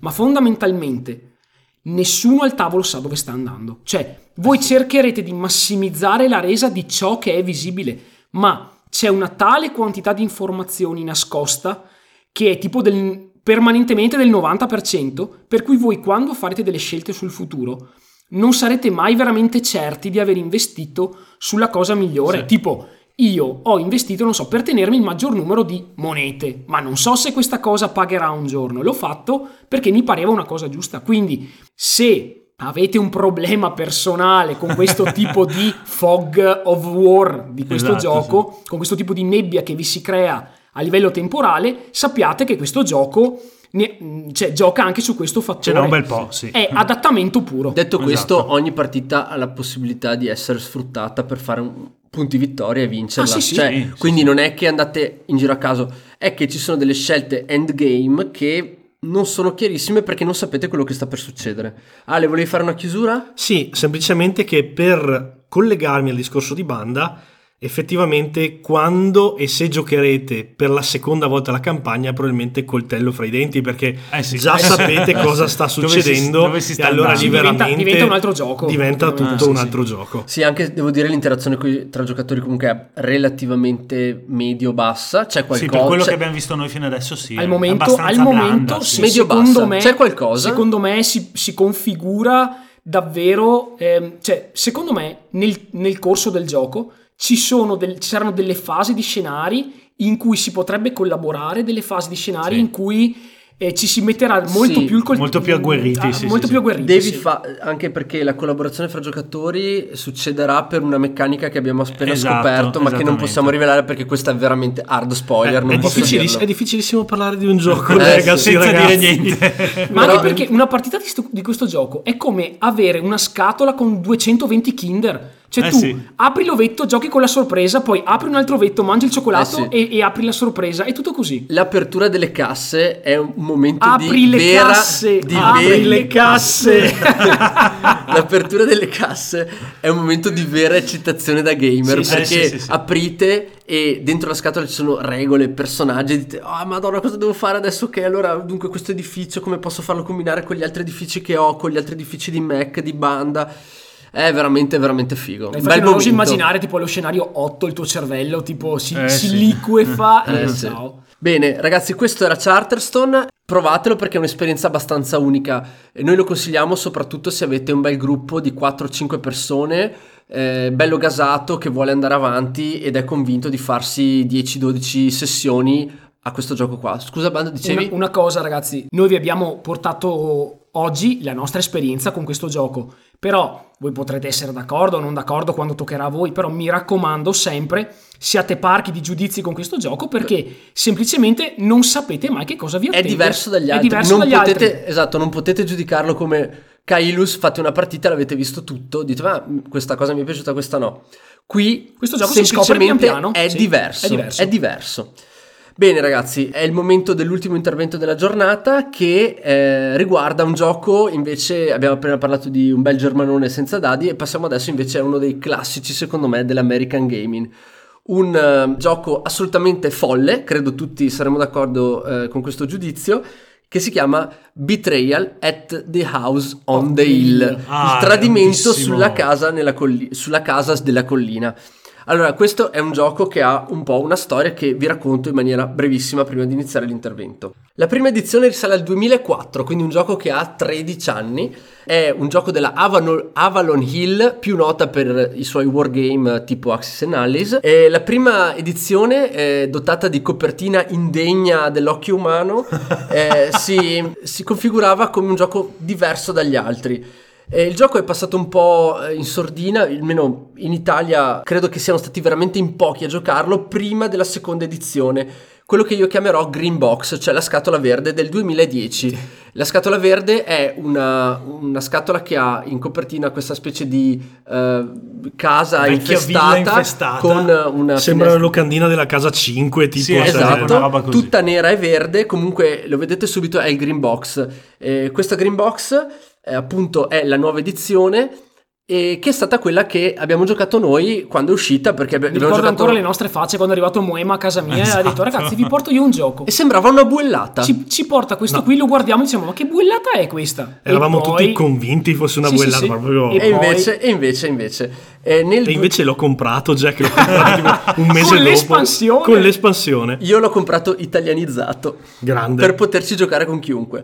Ma andiamo avanti con la storia. Nel 2010 appunto esce il Green Box, nel 2016 esce quest'anno eh, l'espansione The Widow's Walk, la, la camminata della vedova. E nel 2017, scusate, l'anno scorso è uscita la camminata della vedova. Quest'anno, 2017, è uscito Betrayal at Baldur's, Baldur's Gate, Gate. che è Ah, la top. copia identica. Se conoscete il gioco e vi andate a vedere le immagini su Game Geek, vedete che sono esattamente gli stessi componenti con il tema fantasy. Eh, naturalmente Baldur's Gate. Quindi per noi Dungeons praticamente un gioco già figo va alle stelle. Esatto, Eh, devo dire che anche il tema horror originale è fatto È molto, super, molto, molto super. bene, però anche il tema fantasy lo completa direi in maniera Diciamo perfetta. che il, il trash horror movie c'è tutto dentro lì. eh, c'è tutto Specialmente la grafica, Ma poi la cosa davvero bella è che colera. è, mh, È vero. Diciamo si svolge su, su vari livelli, cioè non è solo horror trash, ma è anche orrore più Lovecraftiano. Sì, sì, cioè, sì, c'è ci di sono tutto. tanti, tanti stili diversi. Ma poi andiamo eh, nel- nello specifico delle storie contenute dentro questa scatola magica. L'anno prossimo, nel 2018, eh, probabilmente in estate se non in autunno, uscirà invece la versione Legacy. Speriamo il più tardi possibile visti i Betrayal debiti che abbiamo. Legacy. Esatto. Esatto, quindi Betrayal at eh, House on the Hill Legacy. Legacy. Qui, allora, ragazzi, la storia è questa. Per quello che è, è stato è uscito fino adesso, sostanzialmente saranno 13 episodi più prologo in una storia che si dipana attraverso le decadi. Ognuno di noi farà, interpreterà diversi membri di una stessa famiglia che nel corso delle generazioni Tipo andranno tipo a i- fare visita a, quel- a questa casa. Tipo i Belmont. Esatto, esatto. Esatto, quindi e ci saranno degli oggetti lasciati dai, dai nonni, dai padri, usati dai Aiuto. figli per, Mamma e, mia, e se tu utilizzerai i- diciamo così gli artefatti di famiglia sarai più forte poi dentro la casa. Per il resto non ho idea di come funzioni meccanicamente il gioco Legacy. Per Sarà quanto ri- l'antico vaso. può essere il L'antico Montenegro. vaso Mung. esatto. Allora, come funziona questo gioco se non l'avete mai provato? Velocissimamente, i giocatori eh, da 2 a 6 entrano in questa casa, la esplorano, quindi andate avanti attraverso un sistema di aggiunta di tiles che vi costruiscono la casa man mano che andate avanti, le tiles vengono pescate casualmente, quindi il layout della casa cambia radicalmente di partita in partita, la casa è eh, sempre divisa in tre parti, upper deck, quindi il piano superiore, il piano terra e sotterranei, dove di solito che contengono delle solito cose le orrende. peggio Le cose. peggio cose. le robe più devastanti, anche perché non è, non è chiaro, bisogna cercare di scoprire come risalire, Esatto, mentre non è da- sempre così automatico. Esatto, mentre dal piano terra al piano superiore è sempre possibile, Eh sì, eh, sì. ci sono le scale, quindi potete andare su e giù a piacimento. A partire dal layout, quindi molto vario di questa casa, succede che a un certo punto, esplorando, succede il tradimento, con una strategia e una meccanica molto semplice in realtà. Beh, dire strategia un po'. Sì, un po' scusate, azzardata. effettivamente. Effettivamente. Diciamo che, diciamo a un che certo punto la sfiga colpisce. La mente Jack. contorta che ha fatto il gioco ha previsto che a un certo punto, man mano che andate avanti, diventa sempre più probabile che questo tradimento avvenga. Non mi dilungo sul, sul come, far, su come hanno fatto funzionare questa cosa, ma funziona benissimo.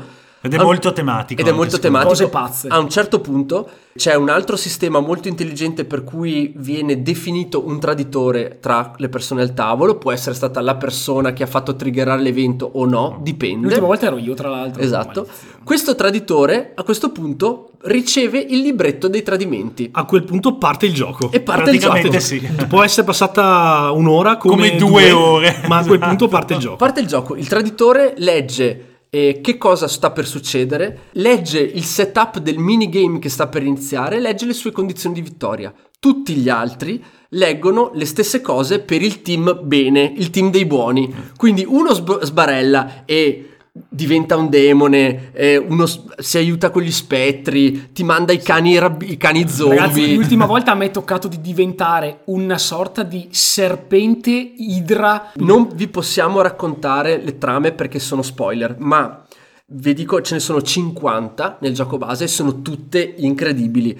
Sono proprio storie. Infatti è quasi brutto fare il traditore perché sei da solo a leggerti sta roba e vedi il gruppo che legge dice cosa, cosa? E guarda il traditore, il traditore ha una faccia come dire Madonna Spesso- benedetta. Beh, ma spesso anche il gruppo dice: Ma non ce la faremo Ma è mai. È, impossibile." assurdo. E il traditore fa la poker face e fa: No, beh, ok, a posto. Dentro di sé pensa: Non ce la farò mai. Cioè, tipo, è assurda questa storia. La scatola è strapiena di token che vengono usati anche per solo una storia su 50, quindi ci sono magari delle, delle- delle- delle componenti che non userete praticamente mai. C'è di tutto, ragazzi, tutto. Alieni, zombie, demoni, eh, Fantasmi. fantasmi. Cani e gatti che vivono insieme. Sì, Gente ist- che entra ed esce volando. Masse isteriche. C'è veramente una Beh, quantità i di personaggi poi sono i, i più assurdi che ho mai sì, visto. I personaggi cioè. di cui si- a cui si riferisce Banda naturalmente sono i personaggi base che sono quelli tra cui si Gli può eroi, scegliere. diciamo, sì. C'è il classico forzuto, c'è la classica bambina un po' con La gli ba- occhi la ba- bovini. la bambina la Shining, voglio Sì, dire. la Esatto. bambina con l'orsetto, ragazzi, Esatto. mi mette un'angoscia. Il la classico-. Il, il profe. il, pro- il pro- il- il professore matto, poi abbiamo la zingara. Ci sono questi personaggi che sono orrendamente illustrati, che però in realtà sono miniature predipinte, sono le Orrendamente, Orrendamente predipinte. predipinte. orrendamente predipinte, sono le uniche miniature che trovate nel gioco, tutto il resto è token. Tra l'altro, per esempio, non so, quando ci sono i demoni, i demoni sono dei token che Neri, girano per la sì, casa. orrendi. Però era anche impensabile chiedere di fare dei- de- delle miniature riservate a una storia su 50. Beh, devo dire comunque che è uno dei giochi più pimpati, dato che questo termine sta andando di moda Sì, nei social in questo periodo, più pimpati che abbia mai visto. Cioè, potete trovare anche le miniature di Scooby-Doo per giocarle all'interno del gioco. Eh, sì. Sarei dipinto anche lui male. È molto ormai. moddato, è No, molto perché moddato. Se giochi a questo gioco con le miniature belle, dipinte bene, Non ti diverti. Non, ca- non hai No. capito niente. Eh sì. Non hai- devi giocare con i sassi. È un gioco trash, Esatto, sì, sì. comunque giocarlo con quelli di Scooby-Doo secondo me è il top assoluto. Eh. È un gioco sostanzialmente è dentro di sé, è un gioco veramente trash. Eh, le storie sono trash, eh, lo svolgimento spesso è trash, nel senso che naturalmente eh, con il layout così variabile, con le regole che cambiano completamente di partita in partita, perché in, in una- ci sono delle avventure dove eh, devi fare, non so, devi uccidere tutti, delle avventure dove devi intrappolarli, delle avventure dove devi scappare, delle avventure dove devi eh, Raccogliere cose. raccogliere cose. E il layout della casa Anche quello è trash, eh, perché è, è trash. Ma la, ma la roba più trash è il momento in cui scopri di essere il traditore. Perché tu magari hai fatto la tua partita Eh, tutto sì. quanto e dici, beh, ho il 25% di probabilità di essere io il traditore. A un certo punto vai in bagno, ti fai i cavoli tuoi e mentre sei lì, boom, sei tu il traditore e parte il minigame e tu ti tiri sulla cerniera di colpo e tipo, oh, porca miseria. guardi allo specchio e sei un Sono- demone. Sono un demone sumero del, del- del 200, tipo adesso cosa faccio? E quindi il gioco è eh, intrinsecamente sbilanciato perché a volte eh, purtroppo credo in media una partita su tre se dobbiamo dare dei freddi numeri la partita è abbastanza invincibile per una delle due Sì, fazioni vero. su due partite su tre c'è un buon equilibrio e, e si va a culo Posso Diciamo dire che che, sono- comunque in ogni caso, sia che sia sbilanciato sia che sia bilanciato, il divertimento è, È sempre al sì. 100% perché Chi- chiaramente quando si triggera la condizione del subgame, essendo il movimento in questo gioco una, una cosa davvero importante, molto dipende da dove sono i vari Eh sì. personaggi. Perché se come è fatta la casa, Sì, come è sì, fatta sì, la casa. sì, perché cioè- una delle variabili principali è appunto la, la casa. Eh sì, sì. quante stanze ci sono. Cioè, una volta ci siamo trovati con l'ingresso, il cimitero a sinistra, la chiesa a destra, la sala pianoforte dopo il cimitero, dici, beh vabbè, insomma, La serra dopo il bello. bagno, dopo... Oppure que- quelli che piazzano le tessere ti chiudono ogni possibile accesso ad altre stanze di quel piano e dici adesso dove, Dove- dove andiamo, andiamo? come facciamo? Semplicemente eh, le componenti di eh, casualità di questo gioco Sono sono, pazzesche. Altissime. Cioè, dalle tiles, le carte, i tiri di dado, l'avventura Sì, sì. che ne esce, Il minigame, eh, il tutto, minigame, sì. ciao. Tra cioè, l'altro sono talmente tante le condizioni di caos che a, a volte si equilibrano in, una, Esatto. in una sorta di Insomma, giga- non è esattamente terra mistica. eh. No, no, no, per niente, però è un'avventura... È un'esperienza mistica, però. Beh, quello sì. A volte sì, è un'esperienza che comunque narrativamente non è uguale, perché anche i giochi più narrativi, più famosi, come per esempio Tales of the Arabian Night oppure eh, Above and Below, adesso vedremo This War of, This War War of of Mine, Mine. e In uscita so- domani, tra in l'altro. uscita domani, sono completamente diversi da questo. La meccanica, anche perché credo che lo sforzo di inventarsi 50 minigame sia stato talmente assurdo che forse anche per quello nessuno ci ha creduto e nessuno l'ha mai portato in Italia. È uscito nel 2010. Avalon Hill non è proprio l'ultimo arrivato, voglio No, dire. no, infatti. No. E nessuno l'ha mai tradotto perché in realtà le versioni listate su BGG sono solo quelle inglese. Sì, E basta. Sono uscite delle carte promo quest'anno e l'espansione è uscita eh, l'anno scorso, L'anno scorso, sì. eh, Widow's Walk, Quest'anno la versione con Baldur's. alcune Sì, avventure ci extra. sono tutta una serie di avventure extra. eh, mi pare siano 32 nuovi scenari. Maria. ma Madonna. Non mi ricordo se 24 o Aiuto, 32 dovrei Beh, comunque sono tantissime. Sono tantissimi. Nuovi token, ovviamente. E, e tra l'altro devo dire, devo ringraziare chi si è messo lì a tradurre tutti i singoli scenari che sono disponibili su BGG e sul sito e sulla Tana di Goblin. Perché senza quelle probabilmente. Sì. Ecco, ovviamente ragazzi la, la barriera linguistica è gigantesca, Gigantesca. ma non lo dico eh, perché vuole fare il figo che io so l'inglese, magari qualcuno no, ma perché le, le regole dei minigame sono talvolta un po' complesse E sono segrete. e dovete impararle. E sono segrete, Chi tra fa il traditore deve saperle a menadito Sì. perché non sapete a volte partite, non dico rovinate, però parzialmente compromesse dal fatto che ah ma io avevo capito che si Sì, poteva fare sta esatto. roba qua Sì. e questo è il Eh, vero sì. grande difetto del gioco il fatto che L'opinabilità di uno capisce una roba e, e il gruppo dei non traditori capisce un'altra cosa e spesso ci si trova a scontrarsi sul regolamento perché purtroppo non ci si può confrontare voi quando siete traditore dovete leggere tutto, dovete leggerlo bene, dovete imparare bene il vostro minigame dovete portarlo avanti, ma non potete dire cosa sta succedendo. A volte piazzate token, gli altri non sanno neanche cosa state facendo. Esatto. Gli altri hanno delle condizioni di vittoria che voi non sapete. Totalmente diverso. E quindi magari si comportano in modi che voi non potete controllare. E quindi purtroppo questo risulta in un'atmosfera e in una narrazione eccezionale. Ma purtroppo un Dal problema di vista meccanico. ludico, sì, sì, perché sì. non è che vi danno una regola in più, vi danno un sì, minigame. è un altro gioco Sì, sì, sì. proprio. Esatto, quindi farei un giro di, eh, un giro di non so, eh, di, di- di opinioni veloce ragazzi prima di chiudere questo, questo intervento e di darvi appuntamento la settimana prossima. Quindi comincerei da Facciamo Mac. Sì, Jack, e beh, come sapete è uno dei giochi, diciamo, di intrattenimento così puro e semplice che io preferisco e il fatto che abbia, che attinga a piene mani da un po' tutto l'immaginario horror che Sì. va appunto dagli slasher movie ai mm, le cose tipo X-Files a tutta la- l'atmosfera Lovecraftiana eccetera non fa altro che aumentare la- il piacere del gioco Eh, lo scoglio estetico eh, fortunatamente viene superato quasi subito dalla, proprio dalla bellezza e dal- dall'intrigo che c'è in questa cosa perché ragazzi quando aprite la scatola veramente preparate il secchio Una di fianco brutta. perché ci sono robe brutte dentro ma brutte Però brutte il gioco è proprio non ti promette niente. No, esatto. Dice, no, sono tutto- trash. No, ma esatto, ragazzi- è, tutto, è tutta una scoperta in positivo, secondo me. Quella volta che è toccato a noi, vi ripeto, gli, gli abbiamo dato zero. Cioè, a- solo a Ho vederlo. detto, Moema, ma cosa ci Ma hai cosa ci hai portato? Cioè, noi eravamo abituati ad Arkham Horror e tipo a tutte le sue, fin- a tutte le sue finezze per l'epoca. Certo. Lui ci ha portato sta roba, noi abbiamo cominciato a giocarlo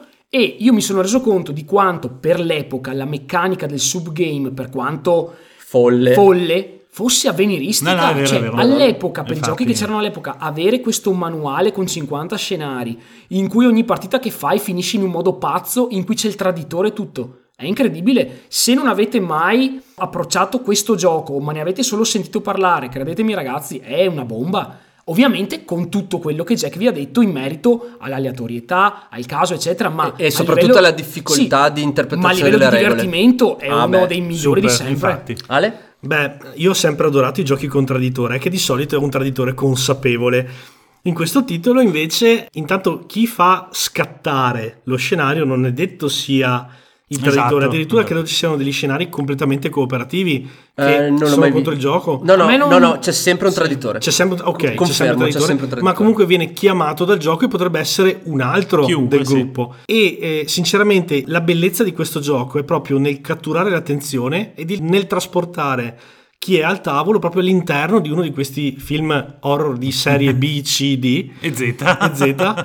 Però lo fa con un'eleganza che non ti aspetteresti mai una volta aperta la scatola, come ha detto giustamente Mac prima. Cioè è un gioco che secondo me nella collezione di un appassionato di giochi di narrazione deve assolutamente Sì, Probabilmente è il numero uno dei brutti Sì, ma, ma- bei. ma bei, ma Brutti- buoni. Brutti ma Brutti, buoni. ma buoni. Ecco, io eh, ho avuto la fortuna di trovarlo in uno dei vari mercatini su Facebook, mi pare, italianizzato. La persona ha- che me l'ha venduto, non mi ricordo, dalla Toscana, mi pare. Secondo me hai fatto un incontro tipo Arkham, cioè c'era un pazzo Sì, sì, sì. con la bombetta che ti ha dato una copia Che di- credo di- fosse una ragazza. Eh sì, e non l'hai mai Ehm, più vista. No, mai più Perché vista. veniva da E- Carcosa probabilmente. Ma in realtà me l'ha spedito, però eh, me l'ha- la- secondo me l'ha venduto sotto costo rispetto al lavoro che ci ha fatto, ha italianizzato tutte le carte Ah, e lo so che questo è un tema anche controverso, quello di italianizzare i giochi, Eh, eh, lo già. so, però questo non è mai uscito in italiano, quindi, Quindi ognuno fa quello no che problem, riesce. direi. E il discorso è che ha fatto un grandissimo lavoro e, e comunque i libretti, se non sbaglio, li potete scaricare in Sì, sì, sì, italiano. sono Quindi scaricabili. Tana, piuttosto diciamo, sì. lo comprate anche usato, se non siete convinti, lo comprate in inglese, ma mi raccomando, scaricatevi i PDF dei libretti in italiano e stampateveli perché eh, giocare, in italiano, giocare in italiano dà una bella mano. Io penso che le traduzioni siano fatte bene. Sì, ma hanno fatto un mare di revisioni. Io, mi quindi- sono, io ho i libretti in italiano, naturalmente tradotti e stampati, e mm, li ho, me li sono letti un po', naturalmente senza spoilerarmi troppo, ho guardato un po' le regole mi sembrano scritti bene. Detto questo, bisogna giocare perché io in- i 50 scenari non li ho fatti tutti. No, no.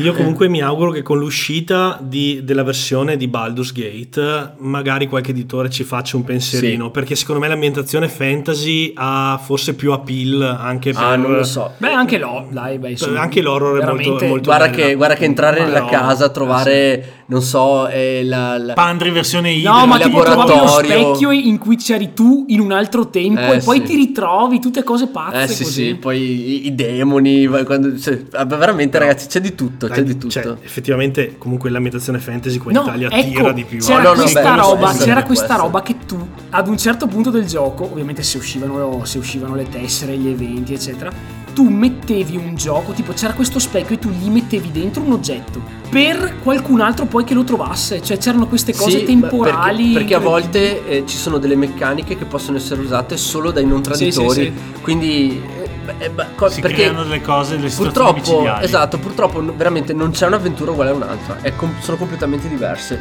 Eh, noi ve lo consigliamo, è sicuramente forse uno dei migliori giochi narrativi mai usciti. Certo, Ancora oggi. ancora oggi tirate una, una una marea di dadi e appunto siamo in attesa della versione Legacy in arrivo tra poco meno di un annetto. Detto questo ragazzi siamo arrivati alla conclusione di questo episodio che è l'ultimo prima del grande speciale di fine anno per il gioco dell'anno del Dunwich Buyers Club. La maratona di Bom, fine bom, anno. La maratona di bom, fine bom, anno. La settimana prossima, giovedì, uscirà un trailer dedicato a questo evento. Mi raccomando, seguiteci su Facebook. Lo posteremo anche sul sito e anche su YouTube. Esatto. Quindi eh, occhio perché ai canali. occhio ai canali, questo vi racconterà un po' quello che sta per succedere e poi giga mega puntatone doppio spezzato in due parti. Il 21 di dicembre siamo fuori con le posizioni dalla 10 alla 6 Sì.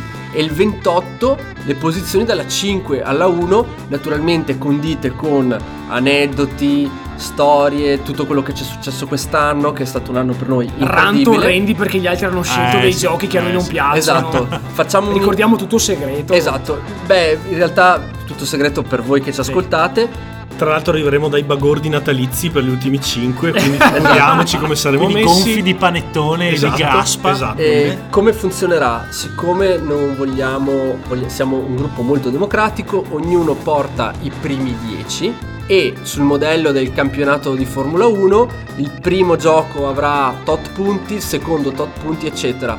Affiancheremo le quattro classifiche, la mia, quella di Banda, quella di Mac e quella di Ale. Vedremo il gioco che ha totalizzato più punti e quello vincerà il titolo di gioco dell'anno. Quindi non eh, decisioni unilaterali, ma un, un vero e proprio hive mind che deciderà quale sarà il gioco dell'anno. Poi naturalmente avremo un sacco di note sulle nostre Personali, classifiche personali perché giustamente faranno parte del gioco.